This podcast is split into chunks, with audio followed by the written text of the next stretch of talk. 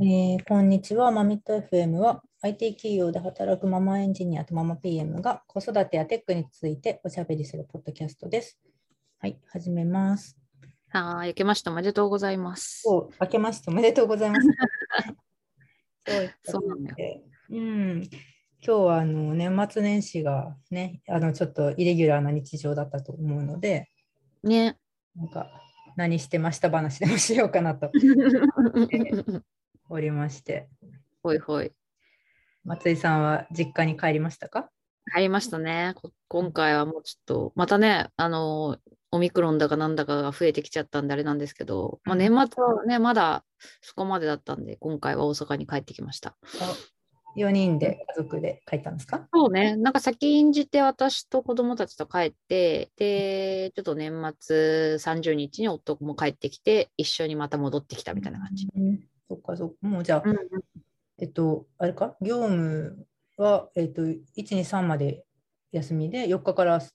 タート？そうそうそうなのよ。でもなんかさ、4日からだったんだけど、もうなんか今回ちょっと7日に娘の健康診断が、検診 ?5 歳児検診みたいなのがあったのもあって、4連休になっちゃったもんだから、なんか先週一応なんか仕事始めしてたけど、なんかいまいちなんかその感触、感じがない。でも、東京帰って、でも相変わらずリモートですよね、今はそのオミクロン。いや、もうそうだね。なんかあさってまたなんかちょっと別件で会社に出社しようってみんなに言ってたけど、さすがにちょっとまた今回なんか増えてきたから、避けとこっかっていう話にもなったり、うん。そうねなのでまた、あ、もう変わらずずっとリモートっていう感じですね。世間ではね、あのリモート始まった直後からその流れはあったけども、オフィス取っ払ってみたいなとこ、やっぱり結構増えてきましたよね。うん、そうだよね。でも本当になんかできるって分かっちゃうとさ、特に多分さ、エンジニア職なんていうのはこうアウトプットが重視されるわけだから、うん、ね、なんか、まあ家でもできるって、まあ逆に家だとやりづらいって人も中にはもちろんいると思うし、あれだけど、なんかね、できちゃう人にとってみれば、いや、どこでもできるやんみたいななんか 感じはある。コーセラ、コーチェラ？あの、オンラインのスクールとかでも、うんうん。オンラインうんうん。マネジメントのコースとかがあるみたいですね。それで人とかいて、そのエねンジニアマネージャーののそう知り合いが、そう、そういうコースまであるんだっていう、はいリモート、リモートでオフィスなしであのゴール、えー目的で達成するエンジニアリングチームを導うんうんく方法の方法論みたいな、なんか、はいはい。がもう出来上がってるんだなっていう、アメリカね。思いましたいや、本当でもそう、そういう、ね、なんならそのオフィスはもう必要最小限にっていう流れができてくれば、もうそれが必然的にね、そうオンラインで仕事しましょうってなってきちゃうから、必要になるよね、そういうのもね、やっぱね。私はあのほらもうすぐ復帰じゃないですか、4月から。うん、そうだね。やっぱりね、もうフル出社っていう、まあ、だ誰でももうフル出社ってことはないと思うんですけど、やっぱりうんリモート比率多めに、今までのその、やっぱ0歳児保育な時点でちょっと延長できなかったりとかするから、うん。でなんか今まではほら、それのためだけにあのお母さんが時短にしてるみたいな人って結構いたじゃないですか。ね。延長ができないからっていう理由で、もうそれってすごく、すごくもったいない話じゃないですか、そんな。うんね通勤時間があるから、その分仕事できないから、あのもう給料半分になってでも時短になるっていう、なんかもねいや、ね。本当に何のために働いてんだろうなっていうね、う。やっぱ、義語はね、そういうのもあある人多いよね、やっぱね。私はもう基本的にやっぱ、うちのその家庭の構造的に私がフルタイムだから、うん。うん。あんまそれは感じてなかったけど、うん。ね、なんかあのそう、ちょっと前までここまでそのジェンダーとかって、あのえ男性育休がとか叫ばれる前、だから1人目産んだ時は7年前とかですけどね、その時はなんか、ううん、なんかやっぱり世間ではまだおお母さんが時短にして、うんみんな出社だからっていうので、朝はお父さんが送って、お父さんはフルタイムで働き、お母さんはなんかあの超早く出社し、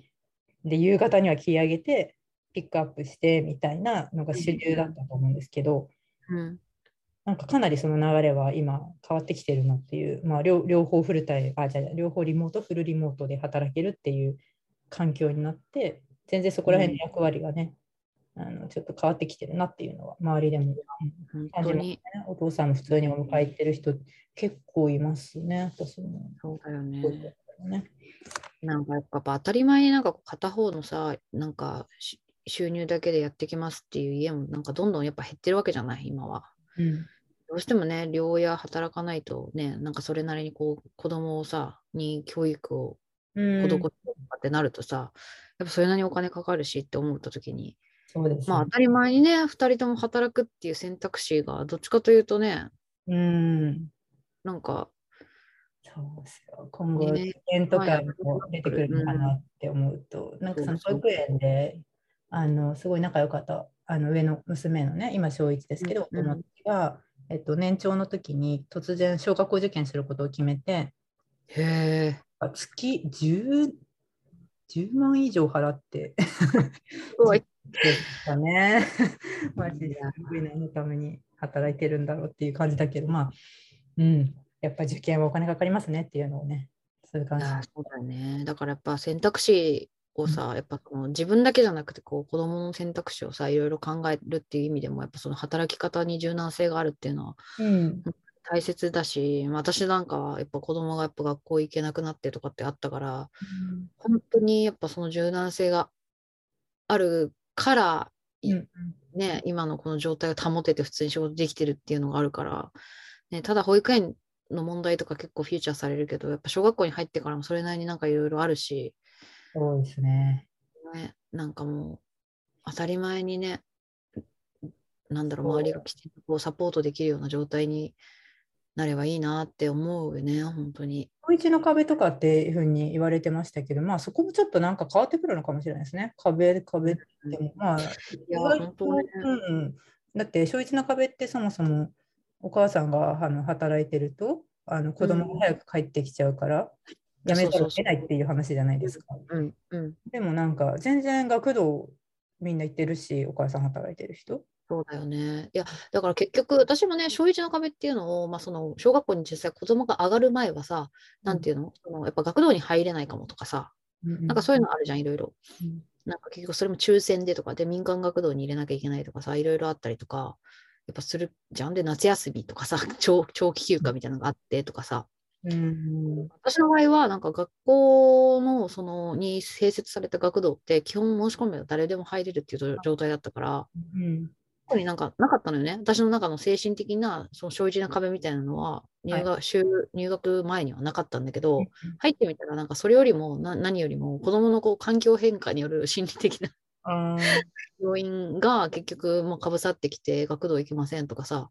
まあ、し最終的にはもう学校もちょっとってななるわけじゃない。なんかだから結局なんかそう、その普通になんか制度とか、こうなんかね、時間的にこう、行ってもらわなきゃいけないとかっていう、そういうなんかこう、保育園に入れる、入れないとかさ、小学校で学童に入れる、入れないとかいう、そういうなんか壁とかいうの以前に、やっぱ子供にも大きな変化で、それにこう、うまくね、順応できる子だったらいいけど、できない子はできない子で、やっぱそういう風になっちゃうって子もいるわけだから、なんかそういうところにもやっぱさ、親はこうアジャストしていかなきゃいけないけど、アジャストできる環境じゃないところで働いてれば、もううん。割と積んだみたいな状態になって、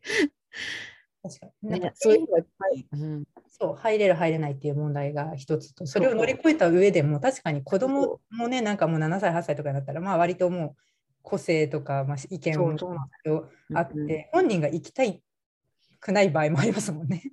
で、まあ、やっぱ今回はそのコロナでもさ、コロナが理由でやっぱそういうなんかふ、なんだろう、ちょっと学校行けなくなるとか、やっぱ親が家にいるって分かってるから、家にいたいとかさ、そりゃある。そう、重なったりとかもあったんだろうなとは思うけど、でもやっぱそういうのもあるっていうことを前提に考えたら、やっぱりなんかこう、いや、うまくね、こうみんながこう、お互いにこうお互いサポートできる。私もだからさ、変な話、私は家で仕事できるから、逆になんか、そう、外で働かなきゃいけないけど、子供がさ、こう不登校とかで行けなくなってるって、このさ、子供預かってあげたいなって思うもん。そやこやみたいな。そう、本当に。だって、もう、無理じゃん、その人たちはさ、もう外で働かざるを得ない人っているじゃん、やっぱ販売とかさ、いろいろその、そうですよね。なんかさ、この前もなんか保育園帰りになんかランドセル背負ったね、小1小2ぐらいの女の子を超頑張って無理やりお母さんがもう泣きながらあの、うん、すごい泣いてるんですけどもう頑張って引きずって小学校に連れてってる様子を見かけたら、そうだよなんかもうすごい心が。ね、お母さんお母さんで預けなきゃいけないんだろうしみたいな預けるというかそうなのよね。でもどうしても無理やり引きずってさ、連れていくって言ってもさ、結局それがやっぱさ、トラウマになっちゃうこととかもいるわけじゃん。だからなんかさ、本当なんかまあ変なし、身近にね、そういう子がいるんだったら、もうなんか別にうちでよければゲームしてればみたいなさ、気持ちになっちゃうぐらい、もう本当になんかだから、助け合うしかないよねって、なんかこう自分がこういう立場になってさ、思思うんだけど、なかなかね、どうどうすりゃいいんだろうっていうのはあるありつつ。何回かここでも話してるけど、もうちょっとあれですもんね、あの学習環境とかも、あのまあ、多多様化していけるといいですよね。ね。コロナをきっかけに、例えばその本当にリリモート、あの今、うん。もうほとんどやっぱり投稿ベースになってますけど、まあ、コロナがピークの時は頑張って試行錯誤してオンラインやってたわけじゃないですか。ね。そういうところが常になってくるとかねっていうのも、ね不登校とかいじめ対策とかにっていううん。ねなんかゆうちゃん、今回ほら話したいことのメモもなんか割とそういうなんか保育園とか小学校のこうなんか IT というか、ねそうそうそう。なんかその、まあ、これちょっとメモなんですけど、あの最近あった変化として、まあうん。うん保育園うちあの真ん中の子が、まあ、なんて言うんだろう、私立じゃないんだけど、みうんうん。民間のっていうのかな、あの区がやってるやつと、あのうちはいはい。世田谷区なんですけど、そこの区がやってる保育園と、そうではないに民間、なんて言うんだろう、うんうん民間保育園っていうんですか、うんあと会社とか事業所やってるのもあると思うんですけど、うちはその、うんうん。えー民間がやってるやつで、まあ、そういうところの方がやっぱりなんか、ちょっと IT 化が進んでますよねっていう話はいがあっ。て、うん、なんか、まあ、小学校はあのこの、まあ、見た FM でも何回か話したかもしれないですけど、なんか割と30年前から変わってないところとかも結構あるなっていう。うんうんそれでも本当にもう今年の1年からコロナで変わったからラッキーだよって言われることがいっぱいあった。例えばその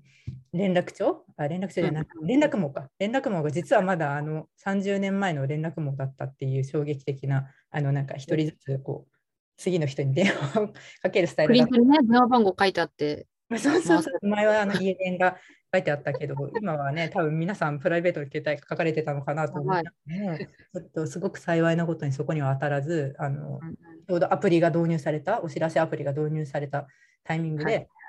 そう普通の公立の小学校1年を迎えたわけですけど、うん。そうでそれでもやっぱりまだ紙のプリント、大量なる紙のプリントベースで、あのうんうん。検索をかけたくなる気も気持ちになるけど、全部紙だから、あれどこに書いてあったんだみたいな、めっちゃうんうん。ある問題うんとかっていうのは小学校で、まあちょっとあの、うん、衝撃的になとこなんですけど、あのまあ、保育園の方は、うんあのはいはい。本当保育園ベースで、最近うん。その、まあ、保育園はその出席欠席、欠席かとか遅刻連絡とかがアプリ化されてたりとか、うんうん。えっと、きなんていうのかな、登園して、で、あの、うん。こ何時に帰るっていうのを自分でタッチパネルで iPad が置いてあってピピってやって帰るとか、うんうん。誰が迎えに来るとか、割と効率化っていうのが進んでて、本当にそういうのって先生にとってもすごく、まあ、生徒にとっても保護者全員に幸せなことで、手紙とかも割とその、ああんまり紙がなかったりするんです。うんうん。最近そのなんか、まあ、保育園用のアプリってすごくいろんな民間の業者とかが出してると思うんですけど、そうなんだそこのうちはなんかウェルキッズっていうのをなんか使ってるんですけど、えーうち子供かな。うん子供なんか子供。うんあるんですよね。その幼稚園向けのね、効率化のための。そこにようやくあの献立、はいはいはい。えーいつもね、昼ご飯おやつ何食べましたっていうのをあのわざわざ写真を撮ってね、プリントアウトして、あの 毎回あの貼り出してたんですよ。うんうんうん。帰るときに分かるように。それがね、はいはい。うん、ようやくそのアプリの中にあの献立のメニューみたいなあのうんうんうん。項目があってそこに統合されてあのかなりすっきりしたっていうのがあったりしてやっぱり小学校に比べるとなんか多分小回りが利くというのはありますよねあのやっぱうんそうね。判断できるからっていうのがあったんですけど最近ちょっと一つおって思ったことがあってでうんそのまあ世田谷区の小学校なんですけど、うんあのあれちょっと連絡が見当たらなくなっちゃったんですけど、なんかちょっと小学校3年生以上っては書いてあるんですけど、うんうん。あの学習アプリみたいなのをうんそれぞれインストールして今度から使いますっていうのが、へえ。で、ちょっとそれはおおって思って、あ、見当たらないアプリが。あ 先に見つけておけばよかった。で、それは、あの、前もちらっと話したと思うんですけど、うんとまあ、え AI 採点みたいなやつがつい機能がついていて、まあ、あのみんな一一斉学習なところから、まあ、あのアプリを使って解くことで、まあ、あの個々のこの子は、えっとここら辺の単元が苦手だから、まあ、うんうんそこを繰り返し学習するにするみたいな、なんかまあ AI じゃなくてもいいんですけど、うん普通にそういうシステムでできる機械学習ができるんですけど、なんか名前としては、そのなんか AI を導入しましたみたいな感じの まあ言いたいかなんら。でも AI っていやいいみたいな、言いたいから。そういうなんかアプリを今度から導入するから、なんかインストールしておいてくださいみたいな、へそんなのえ来。てたから、そう、いわゆる、あの、なん、なんちょっとこう言葉出てこないんですけど、あの、個別に最適化されたはい学はいはい習はいはい。っていうのが、そう、もう普通にこう公立のあの小学校とかでもあの導入されて、それはすごい嬉しいだったなとへえ私は感じましたっていう。ね、ちょっと基本的にやっぱり小学校とかの方がね、あの足並み揃えないといけないところがあって、区区のね、やっぱり、うん、上トップダウンでまあこう指令があるわけじゃないですか、何でも。ここまでやっていいよとかうんうん。っていうのが区ベースで、世田谷区ベースでまあ導入されているよっていうのを、えっと、そういメモメモとしてね、残してましたね。いやーなんか本当ね、なんかその adaptive learning 的な。それ、それ、それ。ああ、あだ なんか、もううちもさ、だから結局、今、あんまりこう、でもなんか週2とか週週2ぐらいで、まあ、か学校には行ってて、うん。で、でもなんかこう、ここまでやってきてくださいね、みたいなさ、なんかこう、プリントとかさ、こう、なんだ、あの、ドリルみたいな。ね、宿題とかも。あれを見るとさ、もうさ、もうなんか、あーってなるわけよ、こっちも。意外て。いや、わかるし、わかるし、私はこれ先生の負担、これどういうことって思っちゃうんですよね。ねこれ先生一人でさ、30何人見てるわやってんじゃないですか、手でい丸や、そうだよね、本当に。えーってもういちいち先生の顔が浮かんできちゃって、うん。これ一人でこれやできんの？みたいな、それは見れないですよね、一人一人みたいな。いや、無理よ。で、なんか、結局さ、うちとかはさ、それこそね、こうみんなで教室でやってる、やってるわけではないから、なんかそういうのもさ、結局やっぱ先生的には把握してさ、なんかこう、あ、じゃあここまでやっといてくださいみたいなさ、まあ、先生も大変じゃん、それはさ、把握してこうややんなさいっていうのも大変だし、親もさ、なんかさ、こう、あ、ここまでやらせなきゃみたいな。なすごい大変、しかもアナログだし、なんかこう、わかんないけど、プリントが大量にこう、送り送送られてっていうかこう連絡フローに入ってきてさなんかわかんないけどこれやればいいのかな？みたいな。いやほんとさだからもうなんか結局なんかさなんだろうこうメモリが細かいんだよね。こう進捗に対するメモリが多分。うん、そうですね。だからなんか1年生までになんとなくここまでできていいっていうこうさなんかこうメモリがあってそのさそうやっぱその進めるべきスピードはさうん、なんだろう、個々人でさ、まあ、違うじゃん、やっぱこうやりたいタイミングとかさ、今どこに興味があるかとかさ、なんかそれをさ、こうみんな一斉にさ、足並み揃えましょうみたいな。で、こう誰かがこうつまずくとさ、なんかこうムカデ競争みたいにバババババみたいなさ、クラスがこうち、なんか 足並みが揃わんみたいなのをさ、なんかこけた方もなんか申し訳ねえなって思うし、なんかこうね、うまいことやっぱそこはさ、なんかこう、現代のね、こう、そうそうだから、術でなんとか、もとしてしたいよね。ここまでのその IT 化というかテクノロジーが出揃う前までは、まあ、確かに先生の負担っていうのはかなり大きいじゃないですか。個別最適化がどうしても、あのうんうん。1人1対、まあ、多いところ40人とかっていうのは、まあ、うんうん。物理的にむ無理だから、まあ、ある程度ちょっと子どもたちには、まあ、が我慢とかじゃないですけど、ちょっとそのあの人によっては簡単すぎるし、人によっては難しついていけないっていうところを一斉に足並み添えてやらなきゃいけないっていうところがあったと思うんですけど、まあ、やっぱここまでのね、もうちょっとその他の産業は結構テクノロジー、まあ、DX 化とかどこもやってますけど、あのうん。産業でもテクノロジーを導入して人の負担を軽くしようっていうあの流れがあるわけなので教育現場も、まあ、もちろんね、足元ちょっとずつは進んでるのは体感してますけど、まあ、コロナのおかげでね、あのかなり急速に進んだと思うんですけど、やっぱりもうちょっとその個別最適化、その本当にアダプティブにやることはできると思うので、うん。がっつり進めていけたらいいな。なんか小3とかからとかじゃなくて小1からやってほしいななんて思いながらそれを見てました。確かに。いや、本当どうすればいい？まあでもなんか本当難しいよね。なんか結局さ、こう、なんだろう、こう国自体もさ、こうレイヤー構造になってるわけだからさ、政府があって、そのうちに省庁があってさ、で、各都道府県とかもあってさ、みたいなさ、結局なんかこう変えようと思うとさ、なんかどこのレイヤーからじゃあ変えましょうみたいな話になってさ、なんかこうボトムアップでできることがほぼほぼほぼほぼないじゃん。多分。ねデジタル庁とか子ども庁とかっていうのがなんかやってくれるのかな？子ども家庭庁になったんだっけ？いろいろ議論あったよね。なんか家庭を入れるみたそいう。そう 子供だけじゃなくて親のサポートも、まあ、それはでも確かに本当そうだなと。こうんうんうんうんこら辺もね、とかそう。だからなんかそこはなんか結局、そう、アダプティブって言ってもその、もうじゃあ市区町村レベルとかでじゃあやりましょうってなるかっていうと多分さ、まあ、世田谷は小3からってなったのかもしれないけど、川崎はそんなそんな話全然なくて。でさ、それを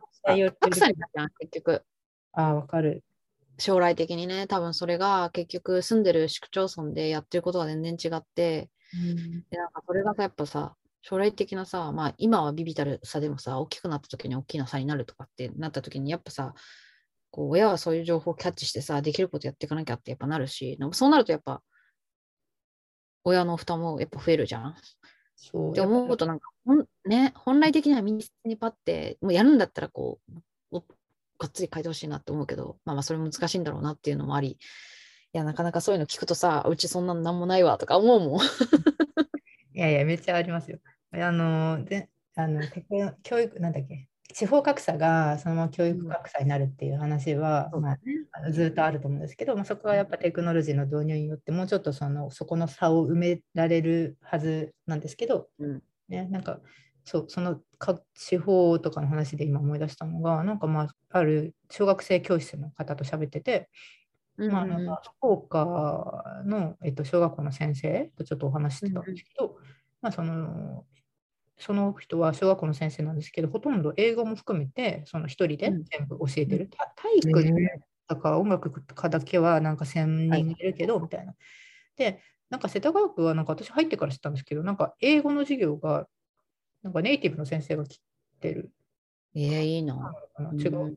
うちもいるかも。うん。そう、なんかネイティブの先生が来てる、月1ぐらいなんですけど、月1、2ぐらいですかはいやってるんです。だから、あ、今そうそうなんだみたいな、英語の先生、なんか私立とかだけかなと思ってたら、うんクリス、うんうんあのいるんだって思ってたら、まあ、それは多分自治体によって、あのお金がある自治体は、あのそういうふうに雇ってるんだと思いますとか言ってて、うんあみたいなこういうところからなんか格差が始まったりするのかなと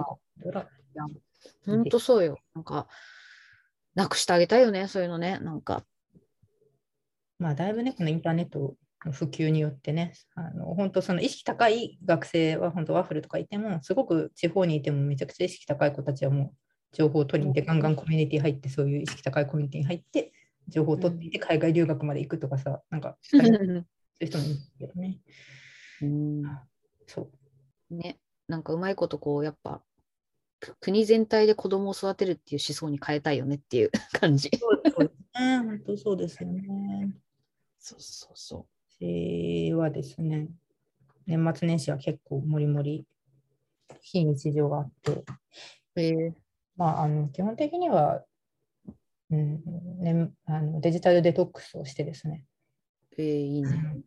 そうスマホを見る時間をやっぱりちょっと半減させて、まあ、家族時間をまあ優先してたっていう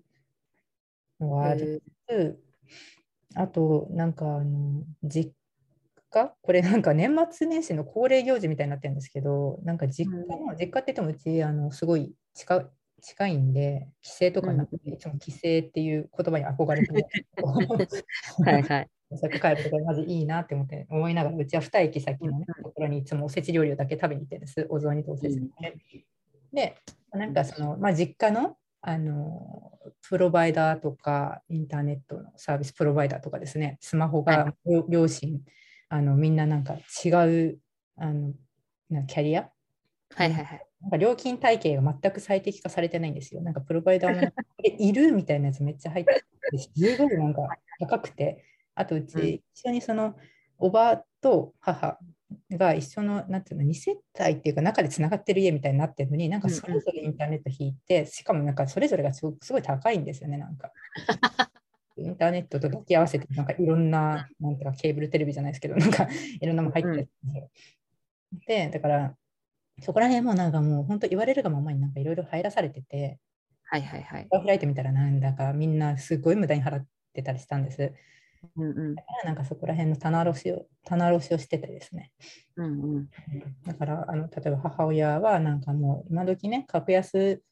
モバイルにしたいわけじゃないですか。もう料金、だって全然そんな使ってないし、データ量も本当に1ギガいってないのに、なんか無駄にすごい払ってたんですよね。はいはいはいはいはい。をあのキャリアをね、あの家のプロバイダーで一旦合わせて、ちょっと何何段階かフェーズを分けて、まずはその、はいはい家のプロバイダー自体も変えたいんですけど、まあ、まずはそのセセット割みたいなのにすらもなってなかった状態を、うん、とセット割みたいな、あのちょっと格安に変えて、まあ、UQ モバイルに変えて、au だったんですけど、うん UQ うんでもう半額ぐらいになって、データもなんか、まあ、ほとんど使ってないし、であとはなんかその60歳以上がなんかこうなんただになるよみたいなとこもなんか全然やってなかったんで、うん まあなんかちょっと定期的にやっぱ実家は見直さなきゃなと思ってて、ああね、わかるわ。もう父親のも、本当父親のもなんかびっくりしたのが、あの、なんて言うんだっけ、ああの、もう iPad を持ってたんですけど、それに Wi-Fi じゃなくて、その、なんなんていうの、回線を使うやつあるじゃないですか。もう回線を使うオプションにすると、めっちゃお金払ってやるやつはいはいはい。それに気づかないで入りっぱなしだったのを何年もやってて、やば。やばいっすよね。もう、本当に顔面。もうそれ本人も何も気づいてなくて。だからなんかそういう棚卸しをしたりね、でもまあ何段階か分けて、はいはいはい。こうしかもお父はドコモでみたいな。母は au でみたいな。全員なんか違うのに入っててみたいな。もうなんかそういうのとか、まあ、とにかく棚卸しして最適化するっていうところとか、はいはいはい。もうなんか実家に帰ったタイミングでなんかちょっとそういう話出てくるじゃないですか。はいはい、ある。あなんかそう、あとなんかね、結構親のその、まあ親は私がね、この業界にいるから、なんかパソコンの調子がおかしいとかなんか言ってくるんですよ。あるあるあるあるだったんですけど、マジでなんかもうね、年賀状？毎年あるのが。もう、うん実家帰ったらちょっとあの筆を詳しいとか言われて、はいはい。あ、私もやったよ。筆を詳しいわけがないんだがどうした？みたいな。知らんがないな。でも、でもなんか、こんなことやってて笑う。そしたら、父親のなんか見たら、なんだっけ、パソコンを変えたのかな？変え、なんかデータがとにかく、もう何百件もね、頑張ってデータ、重症力貯めてたらしいんですけど、吹っ飛んだらしいんですよ、一回。はいはい。それだって、絶対多分、なんか早く言ってくれたら、吹っ飛ぶ前になんかどうにかできた、だ多分バックアップがあったりとか、なんかあるでしょ、このご時世、その筆をでも、うんクラウドバックアップとかあるでしょとか思いながら。もうなんか早く言ってよって言いながらも、もうすでに一回吹っ飛んだから、地道になんか100件ぐらいね、手で入れたらしいんですよ。新しい小録を。やばい。やばいですよね。本当、時間の使い方がもう本当さ、えっていうところで、それでなんか、まあそこまではいいんですけど、で、まあなんか印刷しようと思ってプレビューを見たら、住所がね、まあ、出る人と出ない人がいるっていう謎の、なんか、これは筆王に詳しいのかなみたいな言われて、まあそんなことを知っている知ってるわけないんだけど、まあ、いろいろオプションをね、まあ、見てみたら、なんだかその文字数によって折り返しのなんかオプションみたいなものが、なんかチェックボックスがあってですね、いろいろね、はいはいはい。まあ、折り返す、折り返すなんとかモードみたいなのを有効にしたらまあ出てきたっていうオチだったんですけど。まあ、なんかそんなような、毎年なんかこう年末年始実家に行くと、なんか母が、母だったり父だったりが、筆王がどうのこうのって毎回言ってくるんですよね。っていう、その毎年恒例のね、そういうイベントがあるみたいな。はい、うちわ我が家も筆グルメかな。やりましたよ。もう年賀状をね、もうそれでもういいんじゃないって言いましたよ。だからもう年賀状はいいんじゃないのって。いいんじゃないって言言いますよね。いや、でもそうはいかないんだよって言うんですよね、親はね。まあだから来た人だけ返すっていうふうにちょっとずつシフトしていこうかなとは言ってたけどね。うん、うん、そうね。そう。まあ難しいよね。やっぱそのなんか、うちのひあの祖父祖母はさ、まあその、まあ、いあの、特養かなんかに入ってんのかな？あ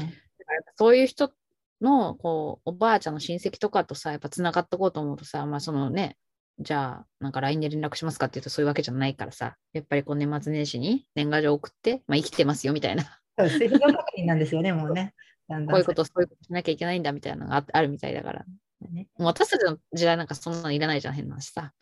で、まあそう、まだそういう世代の人たちが残ってるから、そういう人たちはそういう製造確認方法でやるしかないっていうのを聞いて、まあそうだそうだなって。まあ、親世代までは、まあ、割と置き換わってきてるけど、確かに祖父母世代とかって言われると、うん、確かに。紙、今更しかも多分ね、ラ LINE にとかって言われても、さすがに、無理だもんね。うん。そう、そういう、そう、本当ちょいちょいあってね、うちも母親がなんか、なんだっけ、この前もマウ、キーボードだか、あ、違う違う、マウスだ、マウスが弾かなくなったとかね。時価近いし、まあ、うん。結構その子供のあのい育児かかなり面倒を見てもらってる代わりに、まあ、私が、うんうまあ、お返しじゃないですけど、まあ、そういうのがあったら、はいまあ、見てるんですよ。まあ、別にそういうふうに明言してるわけなんですけど、うん。またかいと思いながら、まあなんか、まあ、とにかくマウスが差し直しても、電池を入れ替えても何ても効かないっていうのがまたちょっと前にあって、で、まあ見に、で、しかもなんかね、厄介なのが全部なんか電話で言ってきて、あのママは何もしてないのにこうなったって必ず言ってきて、いやいや、絶対なんかしてるからみたいな。してないからって言いながら、何もしなんかしてないのにって言って、なんか変な詳細の手順もね、まあ、もちろんその業界にいるわけじゃないから嫌だからしょうがないんですけど、まあ、デバッグの手順ももうなんか全然示してくれなくて、まあ、結果的に今こうなっています。バグですみたいな。すみません、バグがありますみたいな、なんかもうそれだけ言ってくるみたいなね。話ではいはいはい。何をしたらこうなったとかも何も再現なくで、まあもうしょうがないから見に行くわけですよね。はいはいで、まあなんかいろいろ調べながら、まあ、Windows のななんだろうなんかかなり古いものを使っててですね。はいはいだからしかもその時はあのマウス効かないから頑張って全部キーボードでねあの移動して、うん。移動しながらあのいろいろ調べそうそう手元のスマホで調べてなんかタブ移動でちょっと設定まで頑張っていくみたいな慣れない Windows に。しかもなんかすごいトリッキーだったのはねなんか直ったんだけどうん。えっとなんかキーボードを私ねこんなオプションがあるの知らなかったんですけどうん。長押しすると、なんか、例えば A, A を長押しすると、タタタって A が入る、あ、タタタじゃないな、A が1文字入るみたいな、なんかはいはいよくわからないバグり方をしていたんですよ。うんなんかでちょっと2秒ぐらい押すと T が入る。はいはいはい。そうそしたらなんか、そこは、えっと、そういうモードが、えっと、Windows の中になんか設定があるらしくて、へえ連打対応らしいですよね。なるほどね。めっちゃトリッキーだったのが、その連打対応を母親がなんかよくわからないでいろいろその設定を自分で直そうとしている間にそれをポチっちゃったんですよ。すごいな。うん、そう見れないんだけどとか思いながらも、うん、まあ、しょうがなく、そういうふうに言ってもど、あの、ね、結果がしてもらえないので、一生懸命直したんだな、みたいな。で、本人もそこを押したでしょって言っても押してないというし、そうだよね。覚えてないもんね。まあ、そういうもんだなと思いながらも、年末年始ね、こうやって、親の、いやーね、いいよね。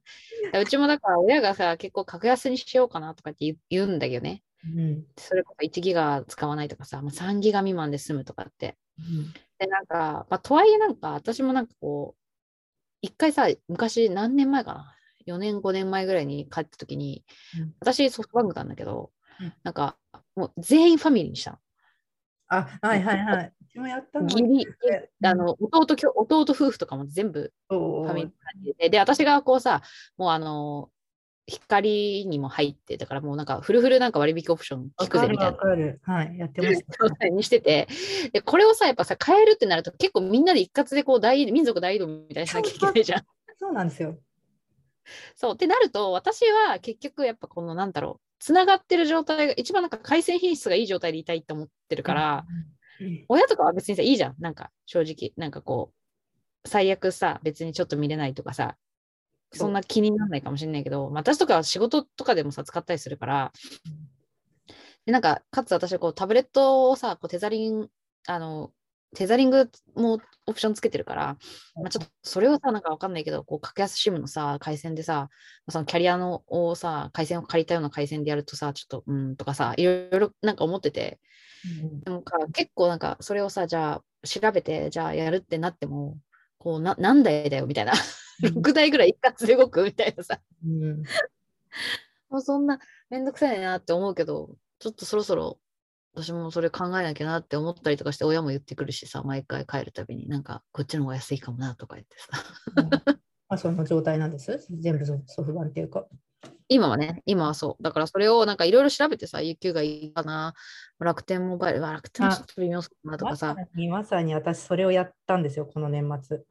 あ、本当。うちもなんか全部、ね、一時期多分こう iPhone がほらソフトバンクしかなかったような10年前ぐらいに、多分かなりそのアーリーアダプター層がソフトバンクのキャリアに乗り換えざるを得なかったんですね。ね。、そうだよね。で、そこからの流れで、割とその全全部抱き合わせてソフトバン、ワイモバみたいになってる人が多くて、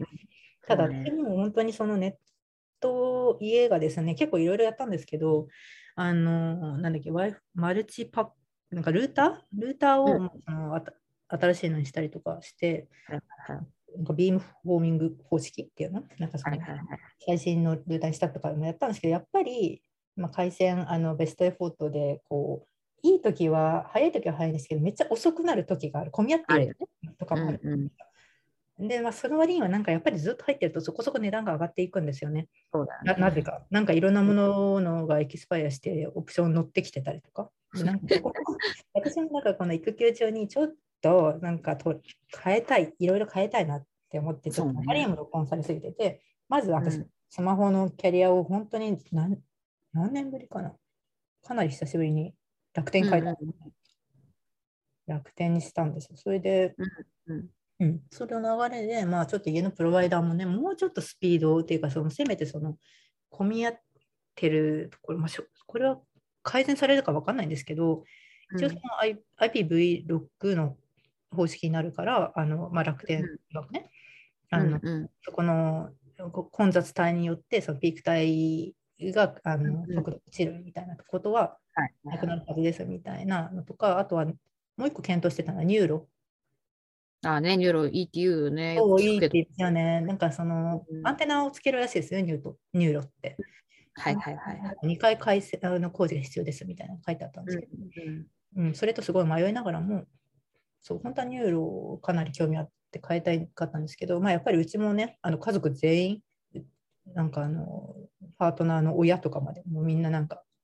入っちゃってた、うん同じでうんそうだよね。本当そう。だから。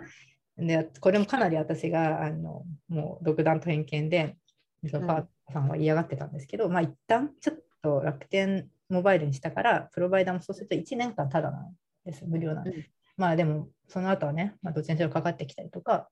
まあ、あとうんテレビ見るんだったら楽天が対応してないからフレッツの方に入るとか、なんかいろいろありながらも、まあちょっうんうんと、あの、うん、めんどくさいからってずるずるこのままっていうのもなんか嫌だなと思って、思い越し上げて、ねプロバイダー変更するっていう、かなりこれ時間かかるんですよね。だからこういういや、そうだよね。こういう時間取られるけど、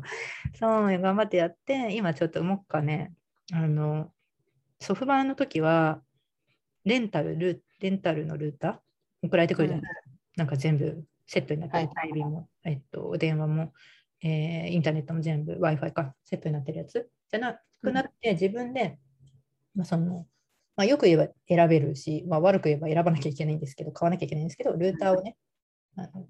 どれがいいかなっていうのをちょっと今見てる最中なんです。買わなきゃいけない。レレンタルもあるけど、なんか、あの楽天光のその IPv6 対応のクロスパス対応っていうのをちょっと見ながらも、ああ、なんか、それはそれでこういうの検討してるのも、まあ、なんか久しぶりにババッファローとかあるなみたいな。ななんかあ あるね。るよね。な何がいい今みんな楽天な楽天なの？じゃあ楽今、もうすぐプロバイダーが楽天切り替わるので、それまでにあののタイミングでね。そう IPv6 のあの対応ルーターなんか TP リンクとかもあるから、ちょっと、うん、TP リンクあるうちもそうそうそう。なんか松井さん TP リンクって言ってませんでしたっけ？家のルート。そうで、それでメッシュ Wi-Fi にしてるかな。これって TP、えっと、メッシュ Wi-Fi のオプション、1台でメッシュ Wi-Fi の機能もつついているってことですか？そう、なんか3台いいっぺんに来て、だからか各台にせそうそうそうそう設定してるって感じかな。だからル Wi-Fi のルーター兼そのサテライトへの、えっと、なメッシュ機能もついてるってことですよね。あ、そうそうそう、そうかな？うんうんうんうん。TP リンクもちょっとそう、この選択肢の中にあってね。はいはい。じゃあなんかあの、あれじゃん、なんか、なんだっけ、カメラ？ウェブカかウェブカムじゃなくて、なんかこう犬がいるからさ、犬のこう見守りカメラ的なので、TP リンクのタコっていうさ、カメラを入れてるから、もうなんかそれ捨てようかなと思って、そう、リンクにした。ね。ちょっとこういうのね、年末年始の恒例行事にななりつつあり、あ、そうそうだね。ついでに、その、スマートライトも1台導入して、ほうほついでにっていうか、あの、なんか、前、第2回あたりでスマートホームう。うんうん。ね。うんうん。時に、あの、一応ライト、電気やってたんですよ。あの TP リンク。うんうん。カサっていうアプリで操作する。で、それは、なんか実は、えっと、寝室1個だけの話で、なんか本当は全部のライトをやりたかったんですけど、うちなんか戸建てなんですけど、なんていうのかな、電気があのバルブ方式じゃなくて、上のリビングが全部その埋め込まれてるっていうの。もともとそのうん家にくっついてる、はいはいはいね。うん。うん。これを一体どうやって変えるんだっていうのをすごい、本当は一番やりたいのはそっちだったんですよ。だから、うんうん。あの2階に人がいてで時間になったらあのそこが一斉に消えるみたいなことを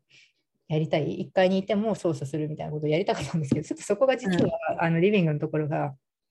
あの全部がねその埋め込まれちゃっているライトなので、はいはいなんかどうするこれみたいな状態になってそこがうまくいってなかったんですけどあのよく考えたらあの埋め込まれてるやつ以外にもなんかそのバルブをこうつけるなんつうのかなレーンみたいなうんうんうん。あの家についてるんでそっちそっちだけを使えばいい。そっちにそのバルブ式のライトがつけられるんですよね、そのうんうん。レーンみたいなやつ。うんうん。であだからなんかそのその埋め込まれてる方は一旦諦めてで寝るときは、えっと、ちょっとその、えー埋め込まれてる方はもう消してオフにしといてでそのうんうんレーンのとこだけは常につけておくんですよ。でなんかその、ライトスマートライトのヒューって HUE ってかなりあの老舗っていうかなんか最初の方からあるスマートライトだと思うんですよはいはいはいはい。ずっと気になってはいたんですけど、まあ、なんとか取り付け方はよく分からなかったなと思いながら、これってあの、うんライトがね、いろんなあのカカラーが選べるんですよ。紫とかピンクとかも。うんうんうんえ、それ色？ライト自体の光る色ってこと？あそうそうそう、そこも全部スマホであの、まあ、カラーピッカーみたいなのが出てきて、操作できるんですよね。へえもちろんその照明の明るさ、あの100%、0%までもいじれる。それはあの、うんうん今までの、えー寝室で使ってたやつと一緒で、まあ、そこもなんかその、ね、あの OK、Google に、えーライト、明るさを、えー50%にしてみたいなのをもう子どもたちがやるようになってて、ちょっと明るくしたいときはなんか30%にしてとか自分で言うようにはもうなってたんですけど、えそうそうそれ以外にも、そうそれでそのちょっとリビングにね、そのヒューを導入してみて、初めてそのカラーがついてるやつを。まあ、そしたら、うんあの寝るときは、だからそこだけをつけたまんまにして、なんかたまに子供たちがまだ上に残ってなんか作業してるみたいな時あるから、でも、うんうん明日に行きたいみたいな。でも子供たちはなんか消してきてくれないんですよ。最後真っ暗になるから怖いから。はいだからあの明るいまま来てもらって、まあ、時間になったらオートメーション組んであって消えるとかあとはなんかこの前は映画館とか行ってなんか真っ暗にしてそのライトをなんか、あうんうん。パパーティーとか言ってたんですけどなんか 紫とかピンクとか赤にしてうんうんうん。すごいテンション上がってそのなんかなんかちょっとピンピンクのライトみたいなところでうなん。キラキラしたものを持ってパーティーとか行ってなんか遊んでたんですけど、まあなんかそういうもの、うんうん、ヒューを導入してみて、まあちょっと、うん、良さそうだったんで、増やしていこうかなと思っているのもやりましたね。うーん。そういろいろやってんな。そうなんですよ。もうそういう年末年始。あとね、あとね、まだ時間大丈夫ですか？うんうん。とちょっと、まあ、これは技術的な話になるんですけど、あのうんうんちょっとだけお勉強したことがあって、うんうんっていうか、あのそう今は本業は休んでますけど、はいはい。でえっとまあ、それでもなんかいろいろ開発のことを忘れないようにとか、最新のトレンドをキャッチアップしなきゃっていう思いで、まあまあ、自分のこのマミテフのサイトもそうだし、うんと自分なんかポートフォリオみたいな感じで自分プライベートのサイトとかをなんかまあいじったりしているんですけど、たまに。プライベートの、そう、それはプライベートの方はなんか Gatsby、えー JS のなんかその、C えー、と CMS 機能もついている、あ、違う CMS がついてるのは Netlify なのかな。なんかその JS ってすごくライブラリとライブラリエコシステムがものすごい量あって、なんかいっぱいあるんですけど、あのそっちのプライベートの方はとにかくその、あのなんつうのテンプレートがあって、うん。本当に爆速で立ち上がるみたいな、何も気にせず、そんなうん技術的なバックグラウンドがあなくても、まあ、あの GitHub にコミットして、なんかデプロイの、はい。 Netlify の方で説、えっとうんうん。ポスティングしてるんですけど、まあ、でもなんかまるっとそこら辺もなんか一式セットになっている Gatsby と Netlify のなんかライブラリ、セットのライブラリみたいなのがあって、なんかそれうん。にマークダウンでなんか自分の、えっと、プロプロフィールのとかマークダウンで書くと、それがそのビルドされて、ギャッツビーでね、ビルドされて、なんかプロフィールへえそうそうそう、なんか表示とかになるから、なんか自分でその一応 HTML とかを、まあ、コードを触るというよりも、まあ、ブログとかもだからそうなんですけど、マークダウンに書いていくんですよね。でそれをうんうん。ビルドすると、それがあのアプライされた記記事とかになるみたいな やつを導入していて、で、それ、私はあんまり中身見ないまま、まあ、なんかポンとデプロイできたので、やってたんですけど、それの中身は、えっと、それが GraphQL を使ってたんですよね。うんうんまあなんかグラフ QL っていうのは最近なんかちょこちょいちょい聞くけど、あの自分ではあの使ったことなかったんですよ。うんうんうんえっと、でそっちは別にグラフ QL の知識がななくても、うん、と立ち上がるので、まあ、深い応用はする余裕がなくてできてなかったんですけど、なんか最うん近その開発案件じゃないんですけど、まあ、副業の方でね、うんうん。ちょっとあの私、休み中は赤ちゃんが手元にいるんで、あんまり締め切りがあるような開発は受けないようにしてたんですよ。うんうんうんうん。自分の首絞めるのが嫌だから、はいはいはい。ちょっとリソース的にどうしてもね、うん、なんかやらざるを得なくて、ちょっとした開発案件があってですね、久しぶりに。はいはいまあ、ただそのメインでガリガリやるっていうよりかは、そのうんもう一人、まあ、気心の知れたエンジニアがにですね、あの頼む予定なんですけど、まあ、それでもその何を作るかっていう、まあ、し仕様の部分ですね。プロトタイプうんうん。を、うんと、じゃあプロトタイプだけ作るから、あとお願い、お願いっていうか、まあ、レビュー、あとはレビューやりながら、き結局そのうん作る、えっと、作りたいものがあるのはこのこ、えうんうん。それをちょっと、でもじ開発自体は、えー、と私ともう一人の、まあ、お友達のね、エンジニアに、まあ、一緒にやろうかっていう話になっていて、使用書を結局書くというよりかは、もうあの先にプロトタイプをね、作って、まあ、なんか目的なものですね。あの、こういうものを作りたいっていうのをやろうかなっていうのを年末年始に、うん、とちょっと始めていて、で、そこでですね、一応、まあ、なんどういうフレームで作ろうかなって思ったときに、ちょっとその前に話した WebDB プレスにちょうどね、グラフ QL があったんですよ。なんかあったかも。そうそうそう、グラフ QL。ちょっと前のやつだよね。あそう、えっと、125、なんか、えー、去年のだから、そうだよね。うん、はいなんか覚えてる。何、あれですか、松井さんも読んだ？見ました？いやいや、なんか読もうかなと思って、なんか、ちなんかさ、どこからよ、私、あれってさ、ああいうのってさ、結局さ、いろいろ毎回話題違うじゃん。あ、そうそうそう。そう、だから、いつもどれ読もうかなって悩ん悩み悩みながら何があるのかなってよく眺めるのよ。はいはい。そなんかね、ウェブ総復習みたいなやつを買った、その時は。はいはい。そうそう。そう、それにグラフ QL 特集っていうのがあったから、おっと思って、うんうんいいなと思って、これを見ながらちょっと GraphQL 自自体がね、ちょっとあの何回かそのワードとしては、まあ、トレンドワードでもあったし、なんかググったりはちょいちょいしてたんですけど、やっぱりなんか、うん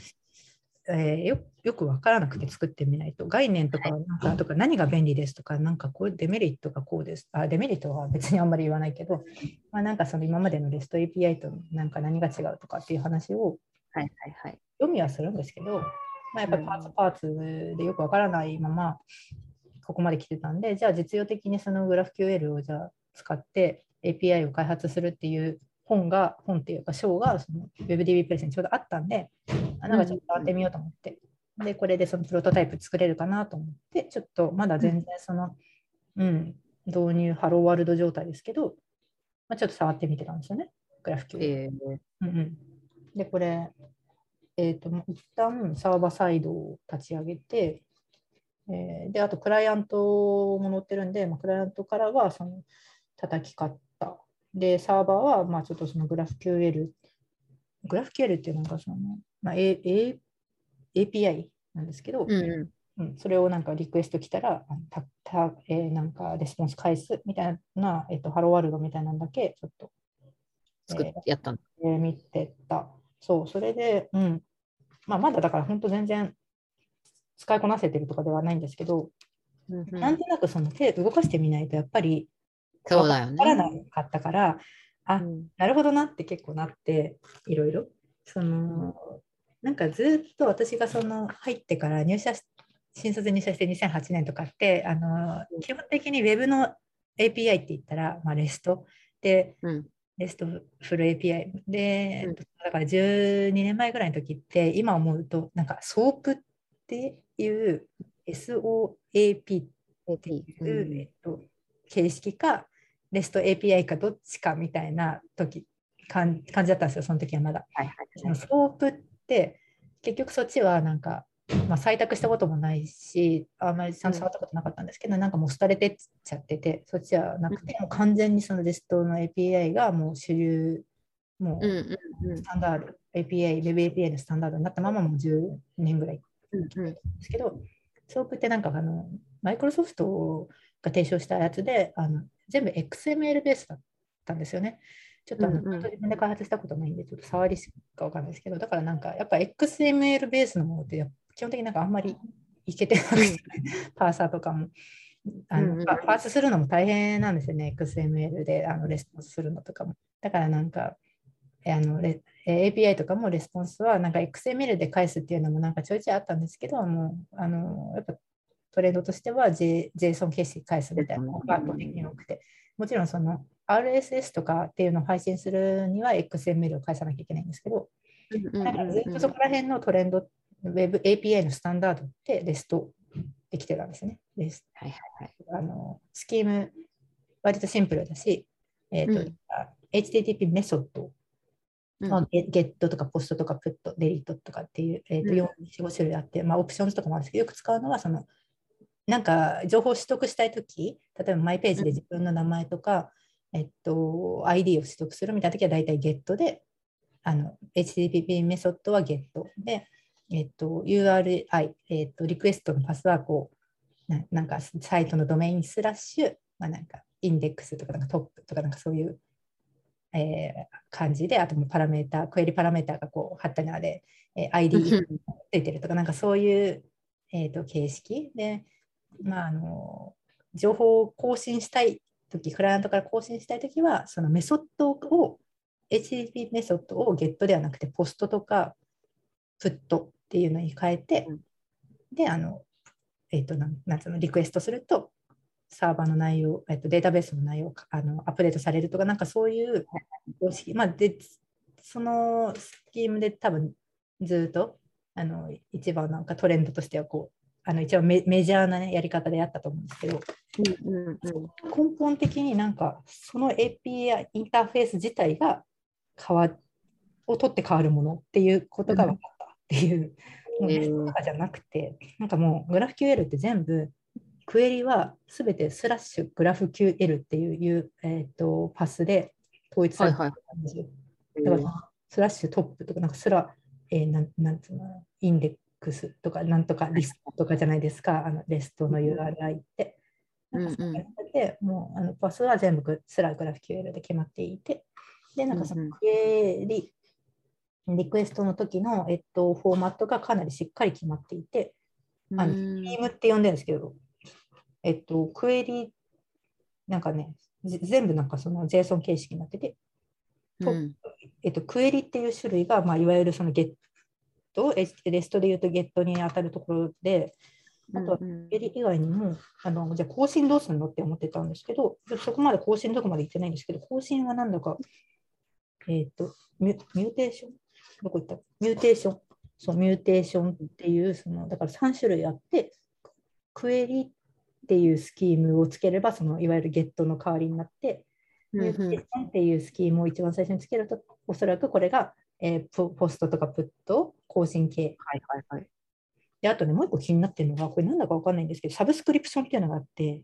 ほ3種類。で、これがその REST API だとちょっと実現方法があの全く同じものっていうのはないかなと思うんですけど、う。うんうん。なんかサブスクリプションっていうぐらいなんで、なんかこう、購読するオペレーションがこうグラフ QL ね。これはなんかちょっとやってみたいなって思って、多分今までだったら WebSocket とかなんかこう、何かつなぎっぱなしにして、あのササーバーのあのイベントをうんうん。監視する何かをしなきゃいけなかったのを、ちょっとこれまだ中身やってないんで、あれですけど、サブスクリプションっていうものがああるので、これはその、そうデータに変化があるたびにサーバーからクライアントへ通知され、クライアントは常に最新のデータを得られます。だからそのこっちから、こっちっていうか、クライアントから常にそのリクエストを何回も何回もしなくても、うんうん。まあ、ずっと購読しているっていう、へえ。こういうスキーマがあるらしくて、うんうん、なんかそこら辺は、まあ、今後やってみたいなと思いながら、うん、っていうのをちょっと年末年始に、新しい、あの、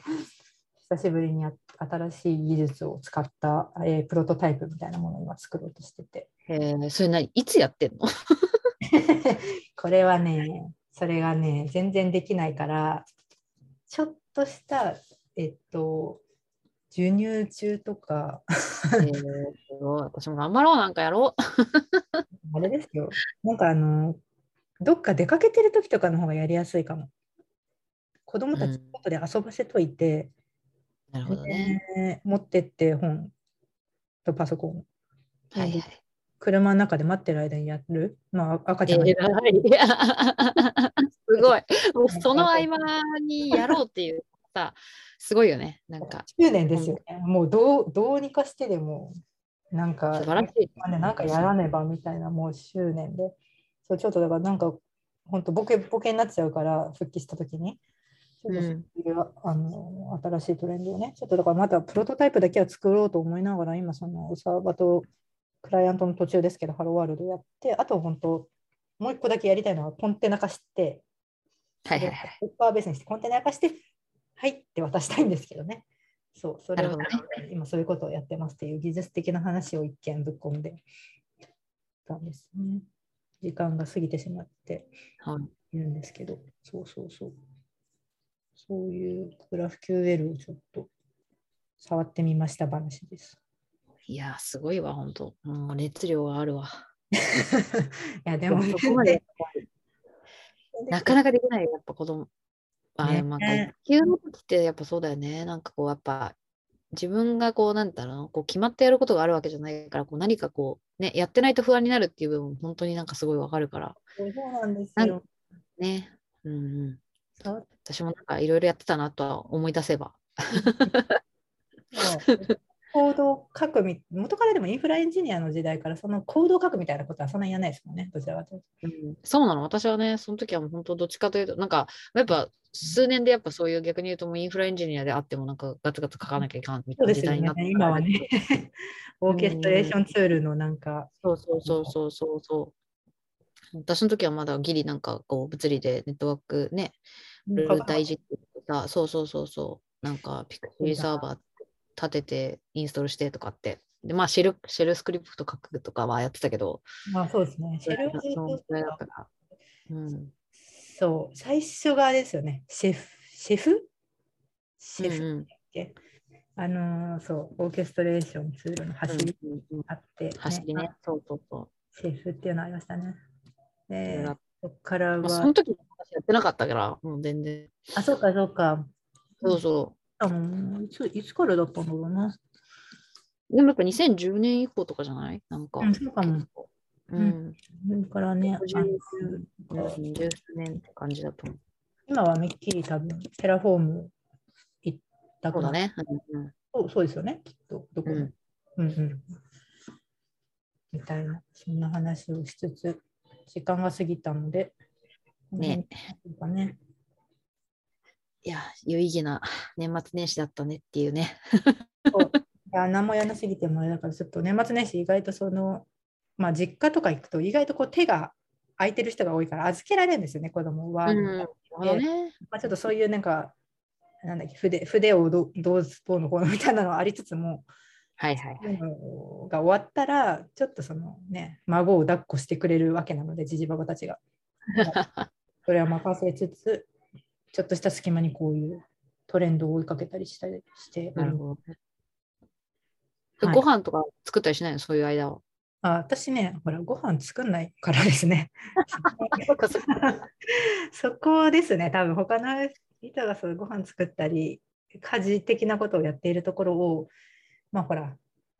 これ完全に言い訳ですけど、私が時間かけてやってもそんなに美味しいものが作れないと思うと、こうもうちょっと時間をかけずに美味しいものが作れる実家とかに、なんか本当食べに帰ってるって感じですね、おせちとお雑煮。めっちゃ羨ましいな。私もそうだなんか基本的になんか手伝わないとなんか機嫌があんまり良くなくなっちゃうから、うちも。そう。だから私普通にだから帰って2日ぐらい母親が仕事行ってて夜私ご飯作ったし。えー、偉すぎる。てかマジ？で。そう。すごいだからなんか手伝わないっていう選択肢がない、ゼロだから、ぼーっとするっていう選択肢は基本的にないから、実家帰っても。帰りに帰りに行くって感じですね、実家は。いや、だから、まあなんか、まあなんで、とはいえなんか子供の注意が私以外に向くっていうのがちょっとは楽楽？確かに。みたいな感じ。そのくらいかな、本当に。ね、ちょっと松井さん、マジで何多方面何やってもできるからな、料理とか。困ってる、本当。全然できない。